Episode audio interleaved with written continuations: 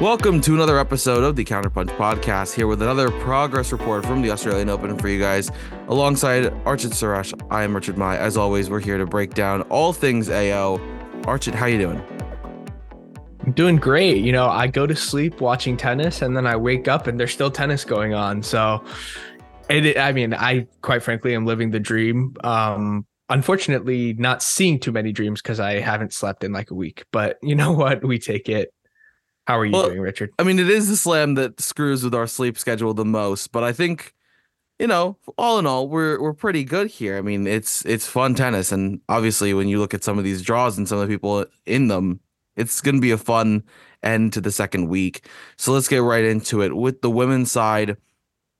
Now heading into the semifinals, uh, you have Diana Yastremska versus Zheng Wen, and you have Coco Gauff and Aryna Sabalenka. Is there any match that you're particularly excited for? Either one of them or both? Well, excited for both, hundred percent. But I would be lying if I didn't say I'm not excited for a U.S. Open final rematch at the next Slam that we see the two of them compete at. So, yeah, Coco Gauff, Aryna Sabalenka should be a really fun one. You know, Sabalenka said, you know, I'm looking forward to, I've been looking forward to that match for a long time. Translation, she's out for blood. Um, I think that'll be a really interesting one. Coco, I honestly, prior to last match, I would have had her as the favorite because I just thought she looked untouchable. She didn't really struggle for more than like 20 minutes in each match that she had played. I mean, some opponents were maybe pushing her to a tiebreak or got up a break ultimately for Coco to just win that first set and then cruise through the rest of the match. But then, you know, did end up uh, going three hours with Marta Kostyuk, six seven seven six two six to win that match. Or I think I yeah, no, I said that I said that score line right. Sorry. Um, yeah, ultimately getting through that match. Um, the forehand was a bit shaky. And by a bit, I mean really shaky. I thought, you know, I think Kostyuk did a really, really good job of being tactically aware in that match and really pressing Coco's forehand and just kind of peppering her her side, excuse me, and just making sure that Coco didn't get any rhythm off the backhand side as well and really just capitalizing on that, pinning her down on the forehand side, attacking her from there and then eh, ultimately Coco didn't have her A or her B game, but she did kind of come through, just survived, found a way to win ugly. And sometimes that's what you need. Sometimes those are the performances that win you majors because you get through to the next round, you live to fight another day, and that's exactly what she did. So I'm excited for that. And as for Sabalenka, I mean, the tournament organizers should be thanking her for how quickly she got through uh Barbora Krejcikova, because quite frankly, that match, if it didn't go less than an hour and a half, then Jannik Sinner and Andre Rublev were probably going to finish at like 6 a.m. the next day. So thankful for that. But um Sabalenka, yeah, I thought she has been playing really, really well again. One of the most consistent players, or sorry, not one of, she's been the most consistent WTA player at the slams over the past two years. And you know, I just think that that often goes unsung is the fact that she, I think, is she eight zero oh in quarterfinals over her last. I think she's eight zero oh in Grand Slam quarterfinals over her last. She might be eight or something like that. Um, but yeah, Sabalenka beating Krejcikova into the semifinals. Don't really have a prediction for you, but I'm excited for that one, whichever way it goes. Yeah, but something that really impresses me about Sabalenka, specifically with this run um, at the Aussie Open so far, is that she's only dropped 16 games en route to the semis, and who knows what that number is going to be at the end of the tournament. But you think to the last few, when you think about quote unquote dominant in terms of like games and score lines and stuff, um, in terms of Grand Slam champions, right? I mean, the last time that we had such a straight you know, minimal games dropped. Slam champion is I feel like it's probably Iga at the 2020 um French where she dropped I think I'm trying to remember the number but I think it was 20 something 28 games uh en route to that title. Um but it's just so impressive when someone kind of cruises like that because it's so hard to keep up a very consistent level throughout the tournament. Um, so I just think it's really impressive what she did. Well, moving on to Diana Yastremska versus Zheng Qinwen into our other semifinal. Um, didn't get to catch much of Zheng Qinwen's win over Anna Kalinskaya. Um, I did see Yastremska beating Noskova. Uh, um, I thought that was a particularly clean match from her. Really, really professional performance. Um, just played really, really well. She's two matches away from a Raducanu, right? Uh, first, who was the only player to win a Grand Slam from the qualifying draw, for those who don't know. But um, it'll be interesting enough to see how that one goes. You have to assume that Zheng Qinwen's the heavy favorite to get to the final. Um, it would be an interesting path for her, though. First player, or I don't know about first player, but she would be the first player in a while to reach the final without playing a seed at a Grand Slam. Um, so you know, I wouldn't say it was the most top heavy draw, but certainly it showcased the depth, a lot of interesting matches, a lot of matches that went three sets, big upsets. So be interesting to see how that one goes and how Qinwen, you know, is able to maintain her composure through that match and hopefully can continue to really ascend to the top of the game, which, you know, making Grand Slam final would do just that. I hand it over to you. Yeah, and it's something that we've talked about throughout when you look at this top half of the draw. When Iga lost to Noskova, and when you had earlier exits with um I believe Maria Sakkari's in that half of the draw, uh, and Rybakina, of course, it really opened up the draw. And then you got to a point where in the fourth round, you look at this list of names: Noskova, Svitolina, Azarenka, Yastremska, Paolini, Kalinskaya, uh, Zheng Qinwen, and uh, one of the one of those women were going to become a slam finalist by the end of the week and only Azarenka had ever reached a slam final before um so i just think that ever since honestly iga and Rybakina both lost it's been really fun to watch that part of the draw and really see where it's going to go so i don't know i have high hopes and they've delivered i mean all of them have played great and obviously i mean you have to to get this far um, Yastremska versus Zheng Qinwen interests me. I don't know which way it's going to go. I kind of feel like partially it's who who's playing better on that day, who's playing their game as it you know as it tends to be. But I don't know. I really hope that whoever wins can put up a really solid fight against Coco Gauff or Sabalenka, whoever you know comes out of that match as well. So, and I'm sure, and I'm sure they will. I mean, if they keep playing the way they have for the last week and a half, um, it's going to be high level tennis throughout the end of the tournament, and it excites me, um, especially because I'm the kind of you know, from a fan's perspective, I'm the kind of fan that just enjoys watching the underdog. You know, the player that you know has never gone that far, that's finally breaking through and getting that far and getting that opportunity. So, seeing one of them is going to be really fun because it will be their first slam final. So it's going to be fun to see how they play, how they handle the pressure, all of it. It's going to be great. Absolutely. And just so we're clear, just when even when we say they'll whoever wins that goes into the final as the underdog, underdogs can win very easily, right? I mean, obviously the winner of Coco and Sabalenka will be a heavy favorite considering both of them have won a slam in the past year. And Sabalenka, if she gets through, would be the defending champion. Coco would have won the most recent hard court major. So yes, they would absolutely be the favorite, whoever gets through that one.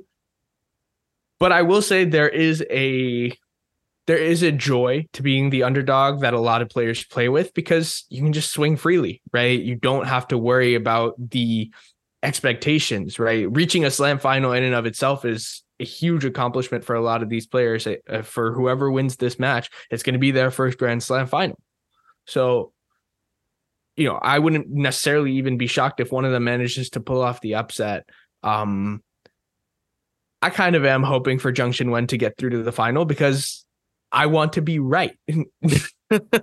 Quite frankly, um, you know, I two weeks after you know, two weeks after calling her, you know, our what do we say, breakthrough of the year or like or Break, breakout like player of the year, our dark yeah. horse for the Australian Open. You can lean whatever, whatever two, way we like two weeks after we just said that, and then we get immediate return on our on our investment. Yeah. You know. Yeah, exactly. It feels great. Uh, she's already into the top 10, by the way, which is a big achievement that's going to go under the radar from this tournament if, you know, she manages to make a Grand Slam final. But um, yeah, shout out to Zheng Qinwen and shout out to us. What it, what it honestly excites me with Zheng Qinwen is that, and the thing is, we both know that we ha- that she has the game and the talent for it. This is somebody that could genuinely, you know, be the you know Ons Jabeur, Jessie Pegula type that consistently gives that top three, four consistent trouble, you know, and is always in the back of their minds, you know, their kryptonite per se. Like we know I she mean, has that kind of game, and like I'm speaking immediate future. Like long term, she could 100 percent be a top top player. But I'm saying immediate future. This is a player that you know, given form and consistently consistency, could continue to prove to be an issue for the Igas, the Sabalenkas, the Rybakinas, the Coco Gauffs of the world. Yeah, and when you look at a player of her caliber, just you know the weapons that she has, the upside that those weapons give her, right? I mean, this is a player who's what she, I know she pushed uh Swiatek to three sets at the French Open. Was that two years ago already? Um, I believe that was two years ago. She pushed Swiatek. She can she can consistently push Iga. I know that some of the score lines in recent memory have been somewhat one-sided, but they've always felt a little closer than what the score line suggested. And I don't know. I think I just Jung Zheng Qinwen just she has that ability to take the racket out of your hands when things are clicking and she can overpower players from the back of the court and I I've been very very impressed with her. Over to Sabalenka Gauff because I do want to just take a little deeper dive into that. How do you see that matchup playing out? Because for me, I think just the question is how well is Gauff going to be able to disrupt what Sabalenka is able to do from a serve plus one perspective? How much is Gauff going to be able to, you know, really just put that extra ball into play and make Sabalenka doubt herself, kind of like we saw at the US Open? Because if I'm being honest, that match was on Sabalenka's racket and Coco just kept raising the question. And at some point, Sabalenka blinked, and Coco just immediately took the momentum from there. I'm interested to see what's happening. I honestly, I'm leaning towards Sabalenka winning this one just because I think she's got the confidence and the. Well, she's the defending champion, right? She's proved it in Australia. I think she has just a slightly better like mental outlook after that final because I think she's really, you know, understood that she's not to have she's not to play her best every single match she plays and it's just kind of about getting through that. So I'll be interested to see if, you know, uh Sabalenka is able to kind of withstand what Gauff throws at her and vice versa. It'll be interesting to see what Gauff can do against Sabalenka's weapons. Well, to me, something that you brought up is what I find to be super important about this, and it is the mental side of things, right? You're looking at Aryna Sabalenka, who, for the last, you know, 12, 16 months, has been very mentally stable and has been significantly better mentally than we've seen her to be in the past, right? But I do think it's going to come down to Coco kind of chipping away at that you know, mental stability. Because what we do know about Sabalenka for sure is that despite being, you know, much better mentally and much stronger in that department, we still see moments that if you can really crack her down and frustrate her, it could be the end of the road. Um, you and we've seen and we know what players can do that. Iga Swiatek can do that. Aryna Sabalenka can do that. Sorry, sorry. Elena Rybakina can do that. Um, at the U.S. Open, you saw Coco Gauff take advantage of it and her do it. So it's gonna for me come down to who can really win that mental battle. And I think a huge also proponent, in my opinion, was going into the US Open final last year. You got to remember what's what Sabalenka's semifinal match was like. That that tough three setter against Maddie Keys definitely started to chip away at that confidence. Here you've got Sabalenka, like I mentioned earlier, coming in off of a off of a you know, zero dropped sets uh, run to this semifinal, only dropping 16 games. I don't know if there's any other person that is as confident, men's or women's side right now, than Aryna Sabalenka, and for good reason. For good reason. She's played great. And that confidence is going to be super hard to knock because what we do know about Sabalenka's mental stability is when she is coming in with confidence, she's riding high and she's riding that momentum. And she's really good at it. So Coco's going to need to be aggressive, go for it, play her game, and do her best to make Sabalenka play her game, meaning play Coco's game. You know, when Coco's in charge, she's great. She knows how to dictate a point and she's great on offense. She needs to stick to those guns. She's not coming in as the favorite. So, what I hope Coco doesn't do is put any extra pressure on herself. I get it. It's a slam semifinal. You have a chance to go to back to back slam finals. We get it. It's pressure. Everybody's feeling it. But like, just the Billie Jean King quote pressure is a privilege. Like, you don't need like don't worry about you know oh i have to win this match or like i'm supposed to win this match it doesn't matter just go for it because any extra mental you know anything that she adds on to that weighs down on her stability is going to affect her game and it's not going to end up pretty coco we've seen how iga can dismantle sabalenka and i'm looking at like general game style take notes take notes because there's ways to do it. And I'm sure that she'll be leaning on her experience from the US Open. Um, but like you said, that match was in Sabalenka's hands. So it's got to be better than the US Open. It's got to be better. Yeah, I agree with you there. Um, yeah, it, I uh, just another wrinkle that I think is really interesting to look at for this is I want to see how well Gauff's forehand holds up yes. in those cross court exchanges because the depth and the power and the spin that Sabalenka is able to produce off of her forehand side can really overwhelm Gauff, especially with that extreme grip of hers. That's kind of the game plan for Sabalenka against Swiatek, right? Is use the forehand big into the forehand, serve well, dictate play. Don't let them play on their own terms and let you move in and out of corners. You're supposed to be the one doing that. Stand and deliver, and that's kind of what Sabalenka keys to success are. Whereas for Coco, it's got to be, you know, defend well from the forehand, be able to redirect and absorb that pace well, you know, push her from side to side, make Sabalenka move, get on the offensive. Again, it's key that both players serve well, especially with yes. the conditions in Australia, right? They're both going to, and, you know, what do we always talk about when you're facing a big server? It's you got to be able to hold your own serve first because you can break serve all you want. Exactly. You're not holding, you're not consolidating that break. So with Coco, I just think it's incredibly important that she focuses on serving well, hitting the forehand well, just being confident in that wing. She wasn't against uh, Marta Kostyuk, right? But I, again, she, we're speaking, you know, with tiny differences here. She's obviously improved that shot quite a bit, you know, ever since sort of since Brad Gilbert came along. I think she's been working on it for a longer time than that. I don't want to give all the credit to BG there. like I do think I do think Coco herself has worked very hard at making her forehand a real weapon and kind of shoring up the weaknesses on that side. But again, it's it's very much the archetype of Sabalenka Swiatek. That same kind of matchup exists with Sabalenka Gauff because uh, they're they're similar players, right? Yeah. So it I'm interested to see if Coco can kind of mirror what's uh, what Swiatek does to Sabalenka in those situations.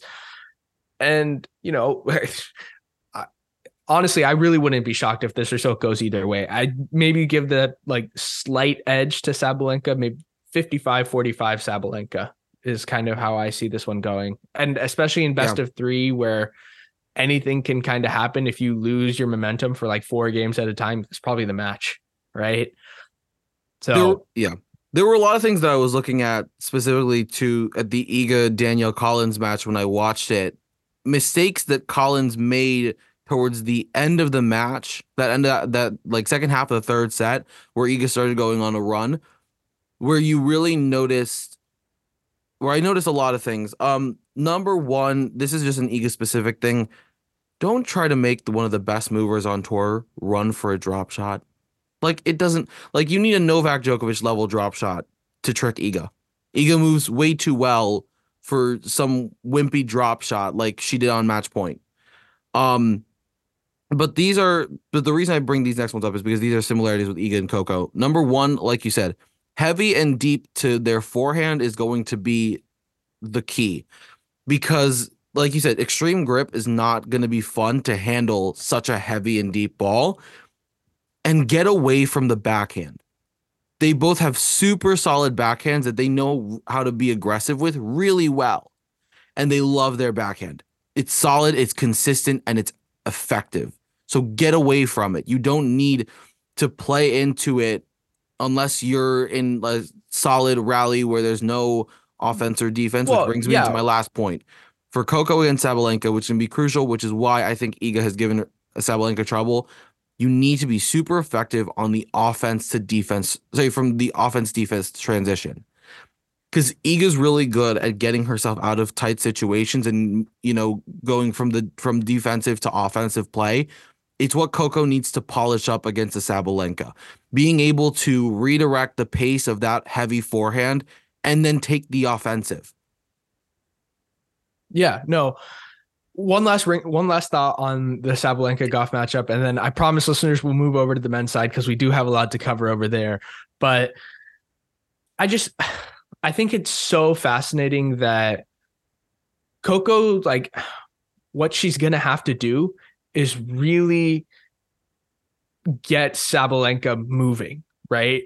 Get her to don't let her get on balance, right? Move her side to side, I mean, again, Sabalenka is an incredible athlete and does a really good job of getting in and out of her corners with power and fluidity. And you wouldn't really expect that from someone of her size to be able to do that.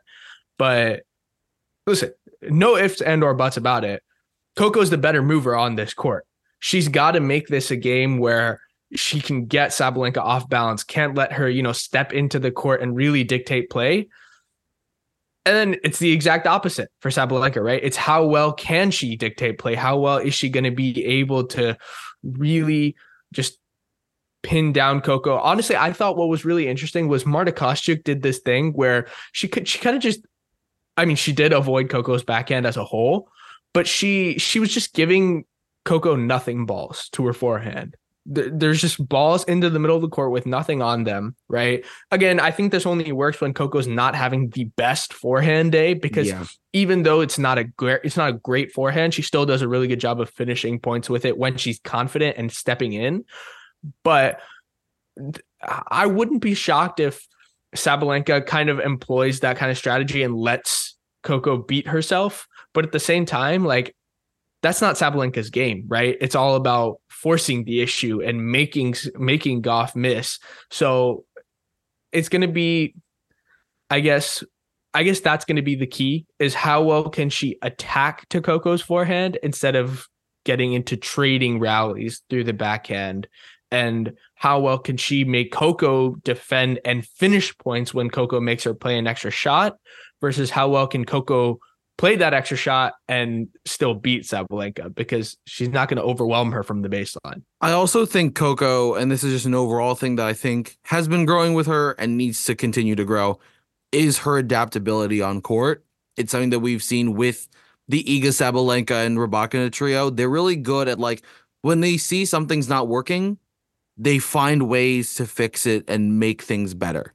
Does it mean maybe more you know, drop shot lobbing? Does it mean more playing up at the net? Does it mean changing up this or that? But like being able to think on your feet and really be able to adapt mid match is going to be super helpful for Coco because because Sabalenka is very good at detecting patterns and playing to those patterns. If she's playing to the backhand, there's a reason. If she's playing to the forehand, there's a reason. She's very good at, you know, determining what those patterns are and then dictating them. So being in a certain sense unpredictable without giving up what your game is because we know what Coco's game is. So without giving that up, but like being able to adapt on the fly and make things work better for you is going to be super important. But I think we've said enough on uh, those matches. Let's head over to the men's side. So where where do you want to start? I'm gonna I'll I'll let you take it from here. Well, on the men's side again, there's just there, there's so there's, much. There's yeah, there's so much, but at the same time, I really did feel like the quarterfinal matches that we saw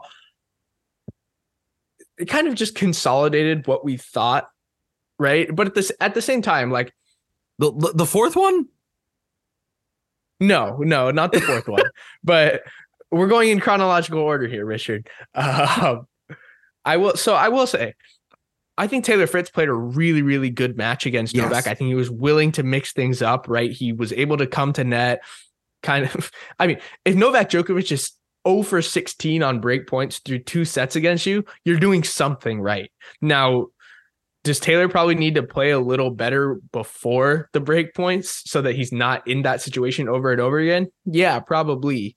But at the same time, you're playing the best returner the world's ever seen in Novak Djokovic. So, how effective is your serve going to be? And, you know, Djokovic was just kind of able to capitalize on the fact that Taylor's not as good of a mover as he is. Right. So, and yeah. So, and the way Taylor countered that was really going for it right on his ground strokes. I thought the contact points were so precise. I thought what he was able to do from the back of the court really pushed Djokovic. Obviously, the heat played a factor in, you know, tiring both of those players out. Ultimately, I just think eh, some of the backhand lines that Fritz were coming up with were phenomenal. Just his ability to really strike the ball was on display for those first two sets. And then I just think he couldn't sustain that level over the course of five sets. And that'll be the next step. Obviously, he needs to continue improving as a volleyer, but overall, very encouraging run from Taylor. Probably, I think, the best match he's played against Djokovic in his career. Win, I think the best match that he had won, right, was the win against Steph in the court in the round of 16 to even get to the quarterfinals. So for a guy who struggled in the majors, I think this is a big step for him good win for Fritz. I'm curious if you have any thoughts about Djokovic v Fritz before we move on to um, next match. To me, I think what frustrate uh, uh, what frustrates people about sport, and you know, obviously we're two guys that used to play the sport competitively, maybe not pros, but we used to play competitively, is that you can play really, really well. It could be one of the best matches you ever played, and you can still lose. Like, it's what's frustrating. And I think Taylor played, I mean, probably like to the best of his ability on that day. And yeah. given where frustrating because it's right Novak now, Djokovic. Yes. It's Novak Djokovic, and you're not gonna, you know, you can't do too much against it. Like you said, Novak so good on the return, so good in and out of corners. It's so frustrating to play someone that good. And so, like I said, you can play really, really well, and it still may not go your way. And Taylor played great and it unfortunately for him didn't go his way. So I think it's obviously a further proof that Novak is as great as he is. Um, I'm excited though because his next match, this semifinal, to me, if there is anyone that can take him down right now, I think it is this man that is coming up for him in the semifinals. Speaking of him, we'll move on to his quarterfinal. Jannik Sinner took down Rublev in straights, four, six, and three. Your thoughts on what I think was just a phenomenal performance from Jannik Sinner? Yeah, I, again, great performance from Jannik. Um, Rublev now 0 and 10 at quarterfinals at slams. I hate to keep bringing that stat up because like so I bad for also, him. I feel yeah, so bad for him it's it's tough because you just know that he wants it so badly and he's willing to do whatever it takes. Exactly. Nobody beats Andre Rublev 11 times in a Grand Slam quarterfinal. But you know, I think I, the way I see it is you kind of have to look at the context of like the guys that Rublev has played, right? It's been Djokovic, it's been Nadal, it's been Tsitsipas, it's been Sinner, right? To me, the only really winnable ones were Cilic and Tiafoe. Cilic at the French Open uh 2022 um and then Tiafoe at the US Open in 2022. Again, Tiafoe played lights out, so even then you're probably not even that like displeased with that loss because you know he beat Rafa Nadal, pushed Alcaraz to a tight five setter. You give that one to Tiafoe.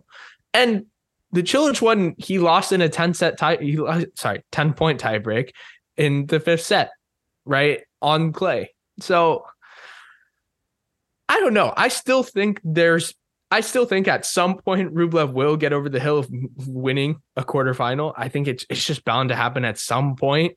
Um, but at the same time, he just Rublev is the ultimate gatekeeper, right? If you are elite, you are going to beat him in a quarterfinal. If you're not elite, you're not going to beat Andre Rublev in a Grand Slam, right?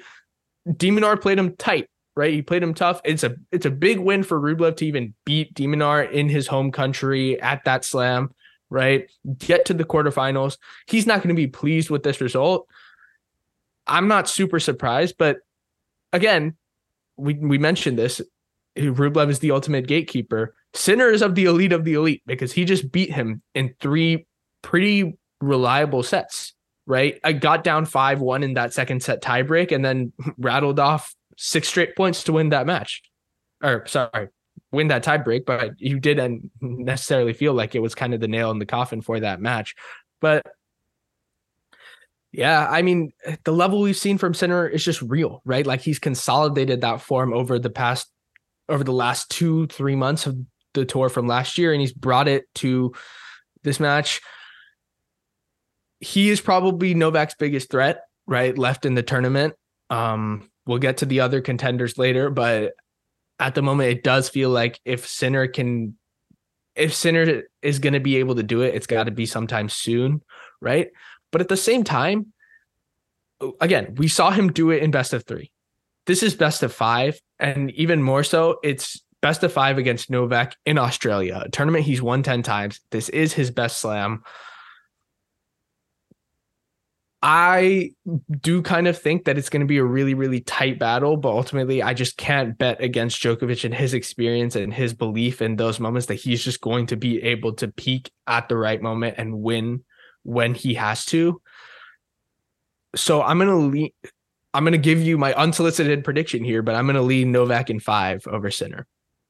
But I do, I do think yeah. this is a match that Sinner has to lose before he can win it one day.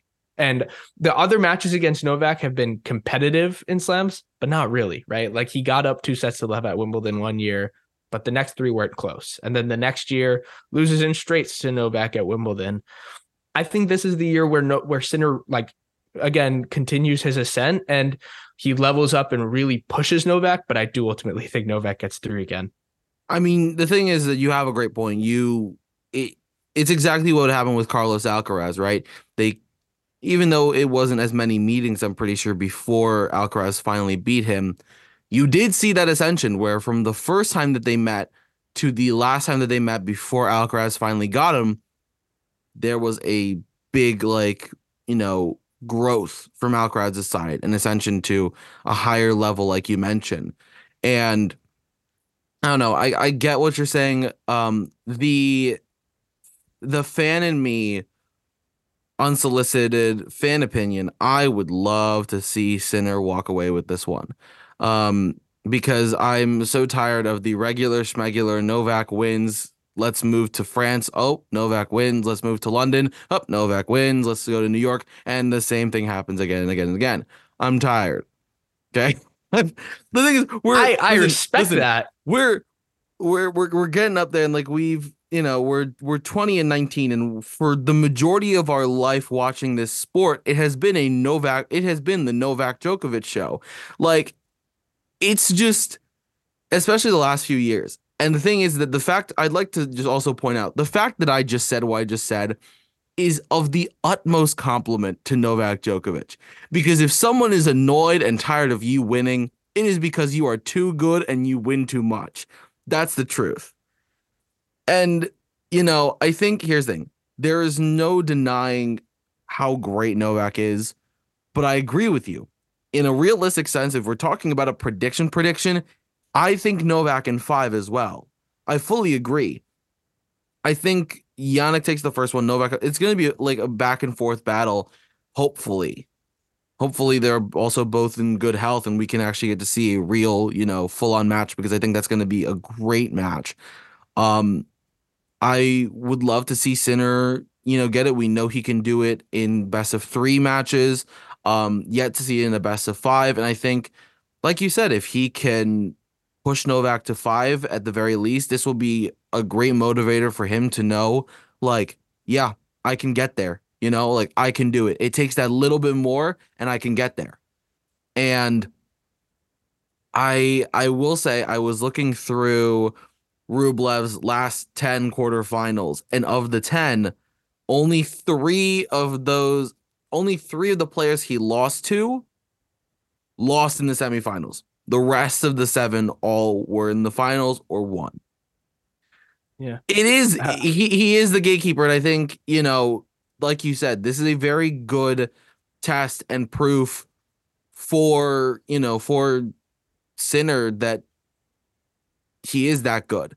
And when you look at the guys that he's lost to in a slam quarterfinal, I believe the only one of them to have not won a slam is Francis Tiafoe. All of the others that he's lost to are slam champs.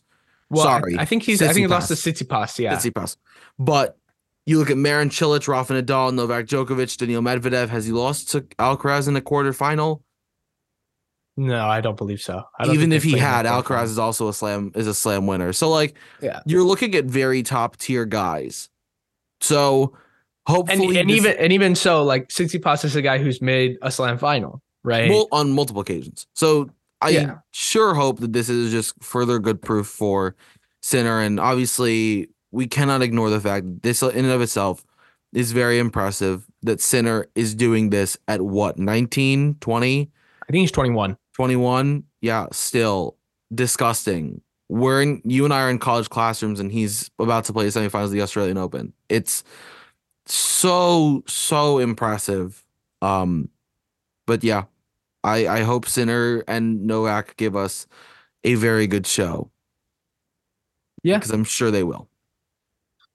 Yeah absolutely. I i think everyone's kind of got their hopes pinned to that match as being another classic, kind of like we saw at the ATP finals last year, Davis Cup, right? I mean, Sinner beat this guy twice in a month.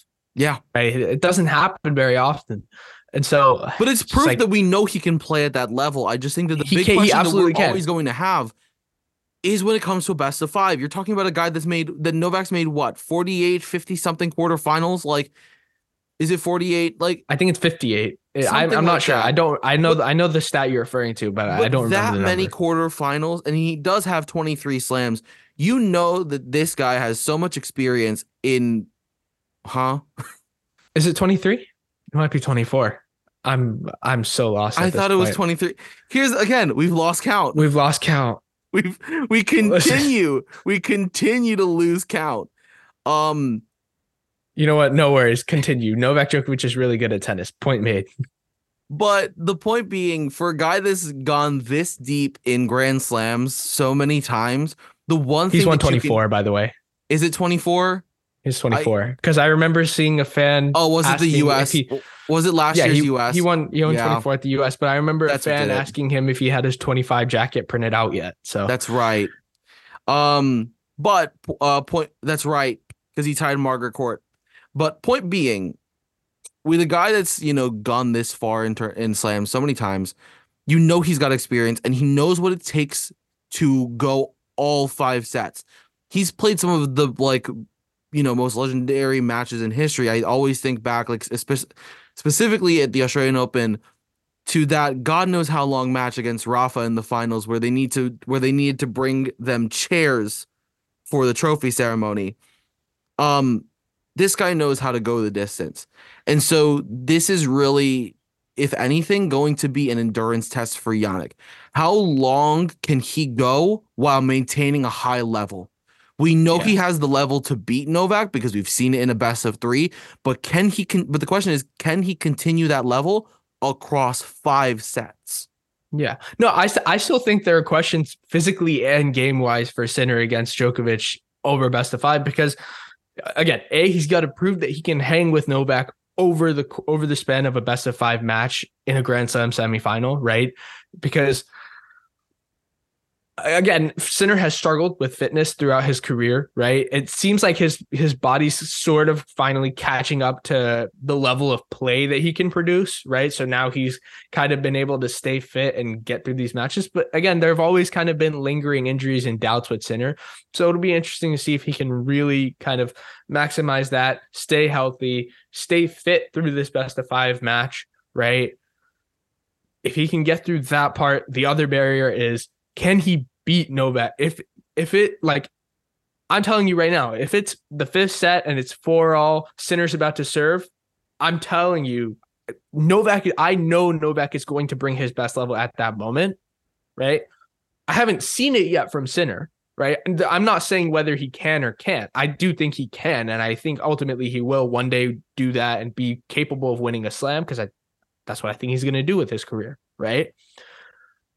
But he's got to be able to prove it, right? And first of all, what better way to do it than by beating Novak in Australia? Go out there and say, I'm the guy, right? Like, I can do this. Like, yeah, Alcaraz beat you in a slam final. I can beat you at a slam too. Like, I am that good. I am that level of player. I've proven it.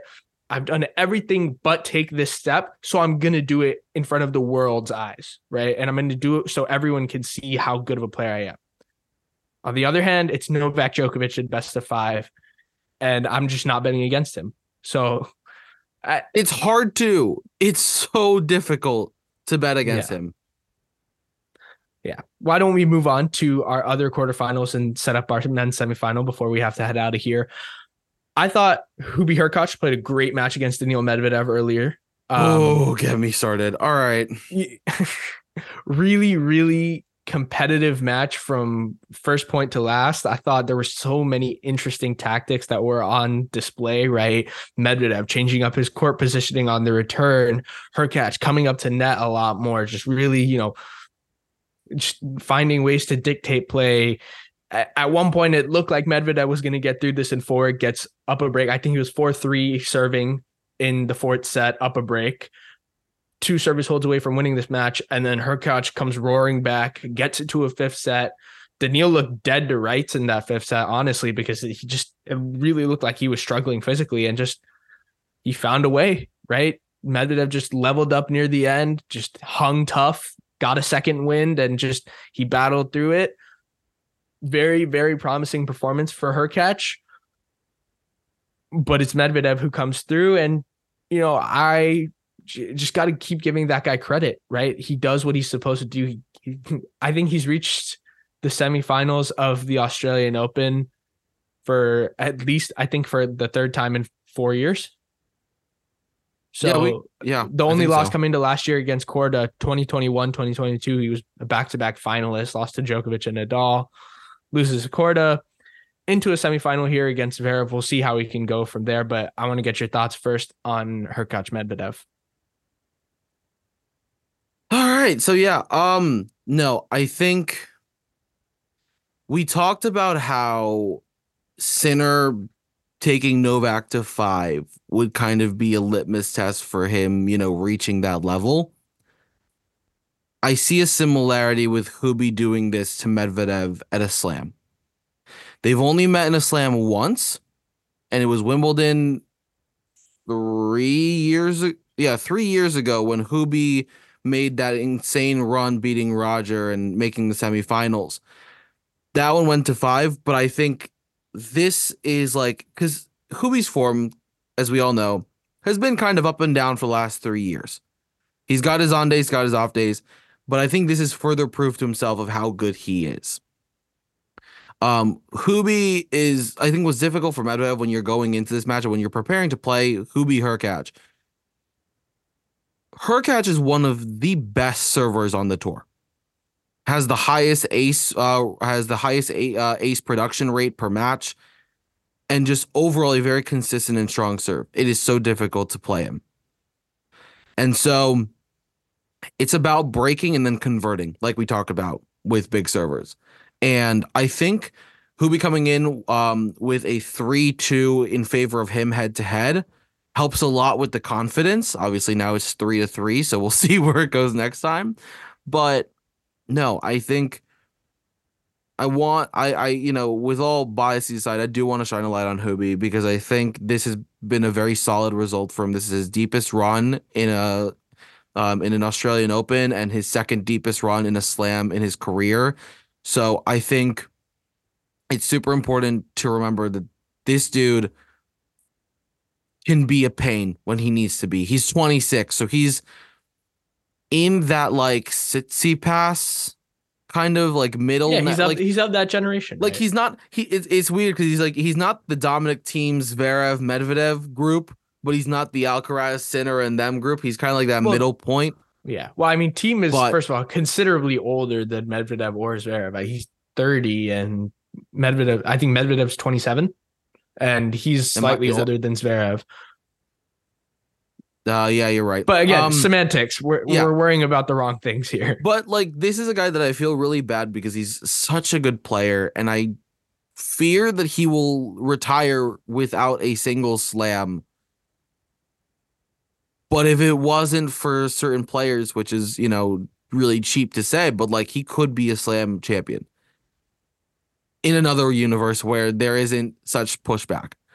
Um Yeah, I mean that's fair, but at the same time, there's you can say that you can say that about a lot of people. You can say that a lot. And again, about a lot of like, people. yeah. But point uh point being, um, I love Hubi. He's great. Um, I love watching him on and off court. Um, he's really good at just putting his head like when he goes down, he's just really good at putting his head down and moving forward. Um, super like calm on court presence, which is you know at times pretty interesting and fun to watch. Um, but all credit to Medvedev because it, it it takes it takes a lot to get through all these matches and um I think for Hubi to push someone as good as Medvedev to five is a good, you know, what's what what's what's the world word? Um, it's just a good sign for him overall and for his future. And I'm excited. I'm interested to see how he plays moving forward from this, and I'm excited to see how Medvedev plays in his next match. I think his level's been great, but so has Sasha Zverev's. Yeah, well, we'll get to that one right now. Sasha Zverev beating Carlos Alcaraz in four sets. I mean, off court issues aside, right? This is uh, this is what Let's just say what it does. is. Let's just say what it is. It's he's playing great. It's Yeah, I mean, he's he's playing great tennis, but there's so many, so many things that are taking away from take, the moment. are taking away from the fact are that taking away from the moment. Well, well, not even so. The moment it's just taking away from the fact that Zverev is such a great tennis player when he's on. It is a shame that there is so many, you know, issues surrounding him off the court. Right, currently awaiting trial for a criminal offense in Berlin.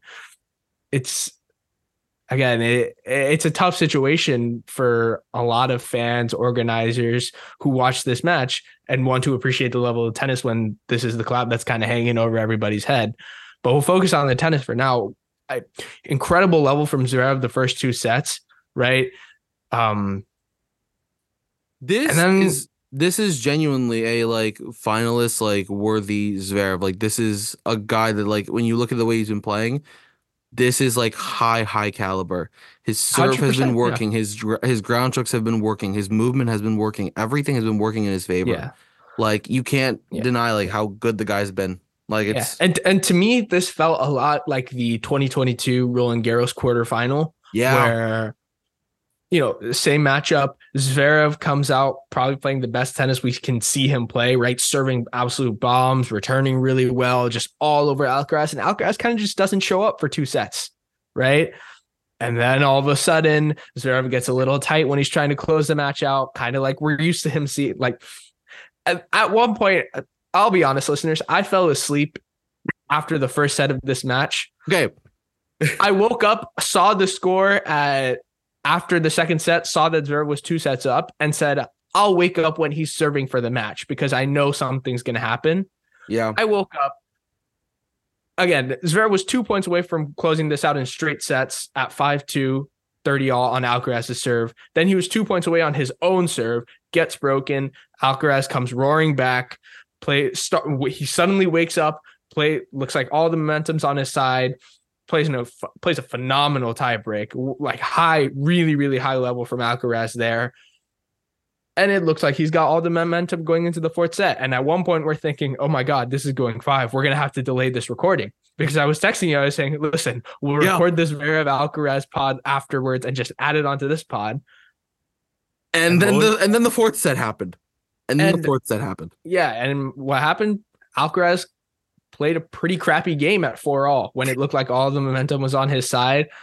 And this has kind of been a pattern with Alcaraz's losses at slams, right? You look at the loss to Sinner at Wimbledon two years ago, kind of doesn't show up for two sets, comes back for a huge third set comeback, and then just slightly drops off in the fourth set. And it's too little too late because he just didn't show up for the first two sets. Same thing happened against Zverev in that Roland Garros quarterfinal. And same thing happening against, well, similar things happened against Medvedev at last year's U.S. Open semifinal because I, I do think Medvedev just played a phenomenal level that day, but this is kind of a recurring pattern that we're seeing in Alcaraz's slam losses, where if he's not sharp through the course of five sets, I think he's still got a ways to go in terms of finding his best level and navigating how best of five works in that way. Because uh, again, Alcaraz has never come back from five two sets down in his career, right? There's only one time Zverev's lost from two sets up, and that was the U.S. Open final and the biggest match of his life, right, against Dominic Thiem. I was so, about to bring it up. I was about to bring it up. I, quite frankly, I thought it was going to happen. I thought Alcaraz was going to come back. I really did. After that third set, I was like, yeah, I, I just, I feel like Alcaraz has what it takes to win this match.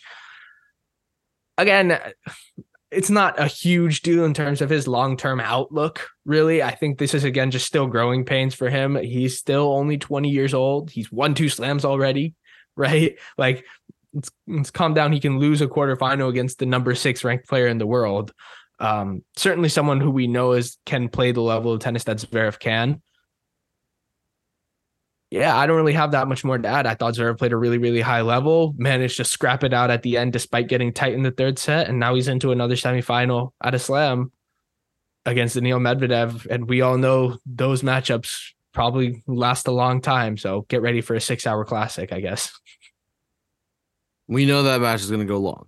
But to me, there's one thing that you that you touched on that that needs to be highlighted and needs to be Sasha's, you know, one of the things that Sasha has to work on, not only for the near future, because a he's definitely going to need against Medvedev, and he can, and if he can get past Daniil, oh, he's definitely going to need this against a Novak or a Sinner. um, and he'll need it for the rest of his career because right now he doesn't have it, in my opinion. Yeah. It's called the ability to close a match.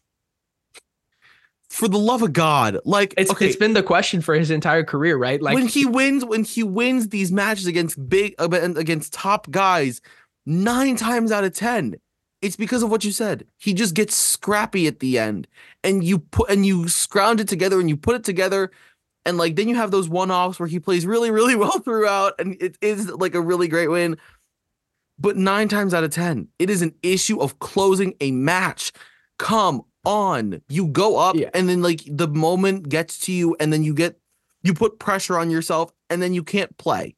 Like, just clear your head and keep going because if if you've gotten two sets already against Carlos Alcaraz who's been playing really well what's stopping you from just aiming to continue that in a third yeah. And credit to Zverev because every match that he plays kind of does end up on his racket. It always just ends up being yeah. can Zverev gut this out? Right. He comes like, out of he, he comes is, out blazing. Like yeah, and he and he turns, but he also just turns every match into a physical battle, and yeah. he's just gonna try and outlast you, or he's gonna just he's gonna he, every match he's gonna try and scrape by. And the problem is that doesn't work against guys like Novak Djokovic, right? When Medvedev is playing his best, it doesn't work against him. Even when Alcaraz is playing his best, it doesn't work against him, right? And to me, that is always the question, and that's why I've never really believed in Zverev's true ability to kind of win slams. I I did at one point, but to me, this has been a recurring pattern over the past what five years, right? Zverev just can't close out big matches, and in the in the biggest moments, he does get tight, right? When it's when he, when things look good, things look really good, and Zverev looks like the best player in the world. At four all 30 40, and you watch his second serve, and you and he looks like he's not even in the top 20 because he just he leaves the ball short on his forehand. He gets a little tentative on the second serve. He starts, you know, trying to counter punch his way through the match. And again, the show is cal- called the counter punch. We appreciate counter punching, right? Not in the biggest moments is the thing. And just ultimately, I just don't think that level is good enough to win you a slam. I do think it's good enough to get you to the latter stages of slams, especially when you beat the players you're supposed to beat and just continue to battle. I'll be interested to see how the Medvedev Zverev match goes because that's usually always a war of attrition right? And whoever kind of wins that one. But at the same time, both these players are coming off of really physical runs this tournament. Medvedev's had some late finishes, goes five with Hurkacz now. It'll be tough for him to really kind of outgut Zverev. And Zverev's played a couple five setters, played two fifth set tie breaks against Norrie and um I'm blanking on the South African's name that he played. Apologies. Was it South African? No, it was Klein. Yeah, it was Lukas Klein. That's what it was. Yeah, Lukas Klein. Um, sorry about that. Um, plays a fifth set tiebreak there. Tight match against Alcaraz. I don't know how that war of attrition is going to look if that goes to a fifth set because it might just be whoever passes out on court first.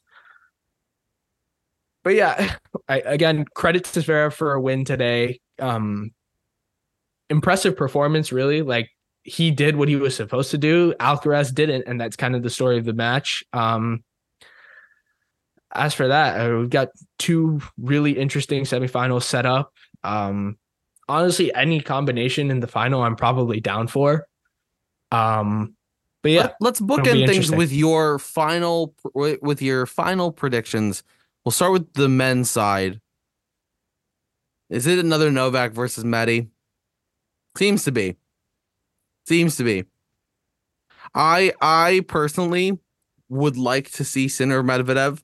Um realistically, I think it could be either because Zverev is playing at a level that could take down Medvedev. But That's Medvedev, thing, and like where physically- where Medvedev edges for me is that I think he's better in a five in like a full five setter, and I also I think agree. that he's in terms of consistent level. Consistent I agree. Level With Zverev, it kind of also. Oh, excuse me, sorry, hit the mic. But Zverev kind of going up and down yeah. in those moments. Medvedev kind of flatlines and he just he gets his way through those matches. He's more mentally composed in best exactly. of five.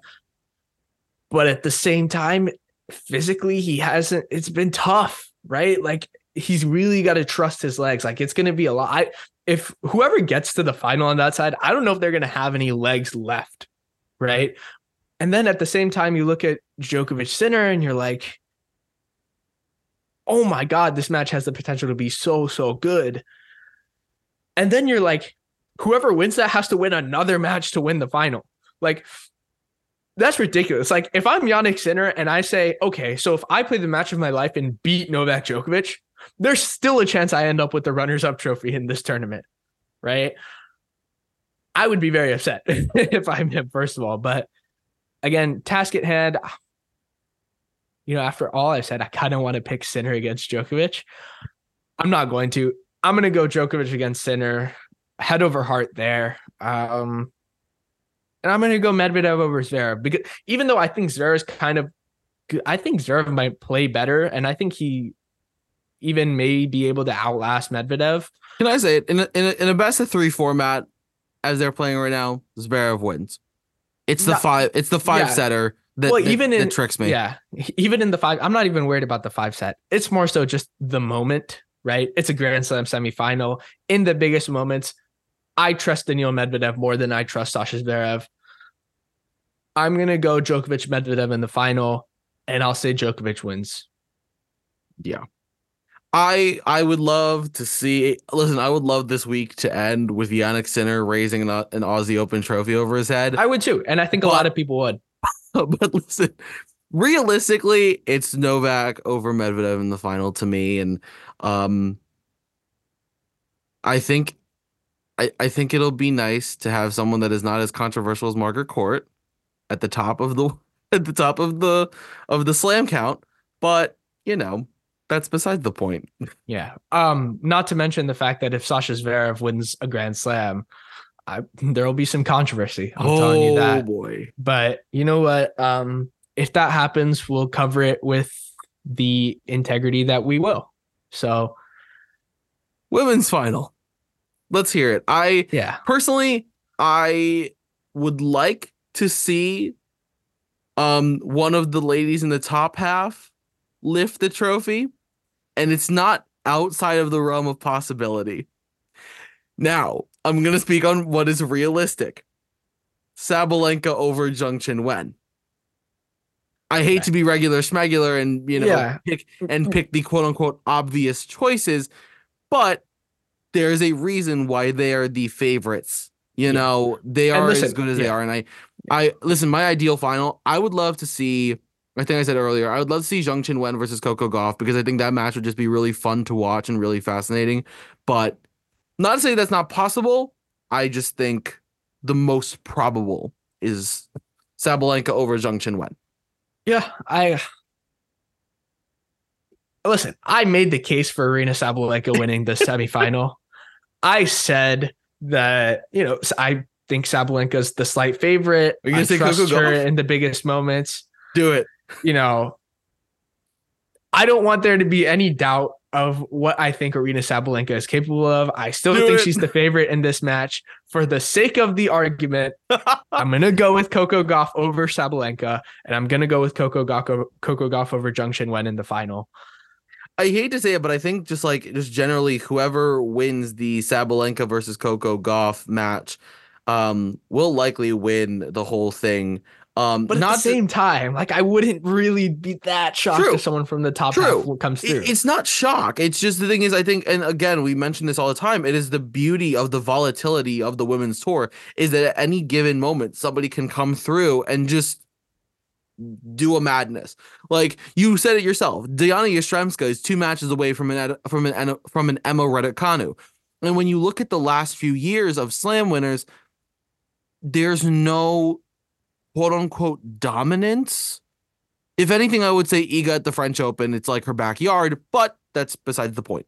Or Naomi Osaka on a hard court. But I think there's a certain beauty to me about the women's tour and the unpredictability that it brings because it's always going to be you know um, entertaining and, and interesting.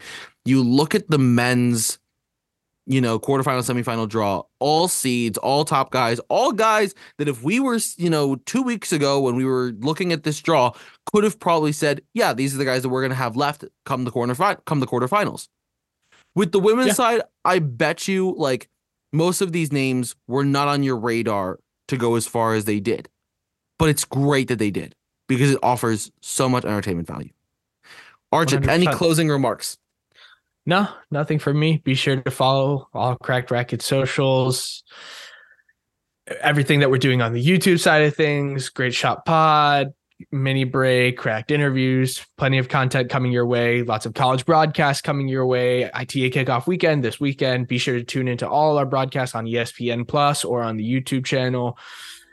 Other than that, nothing for me. So let's close this thing. You've covered it great for me. Now I don't have to worry about the plug. All right. That's all the time we have on this week's episode of the Counterpunch Podcast. Thank you guys so much for listening, and we'll be back very soon. Goodbye.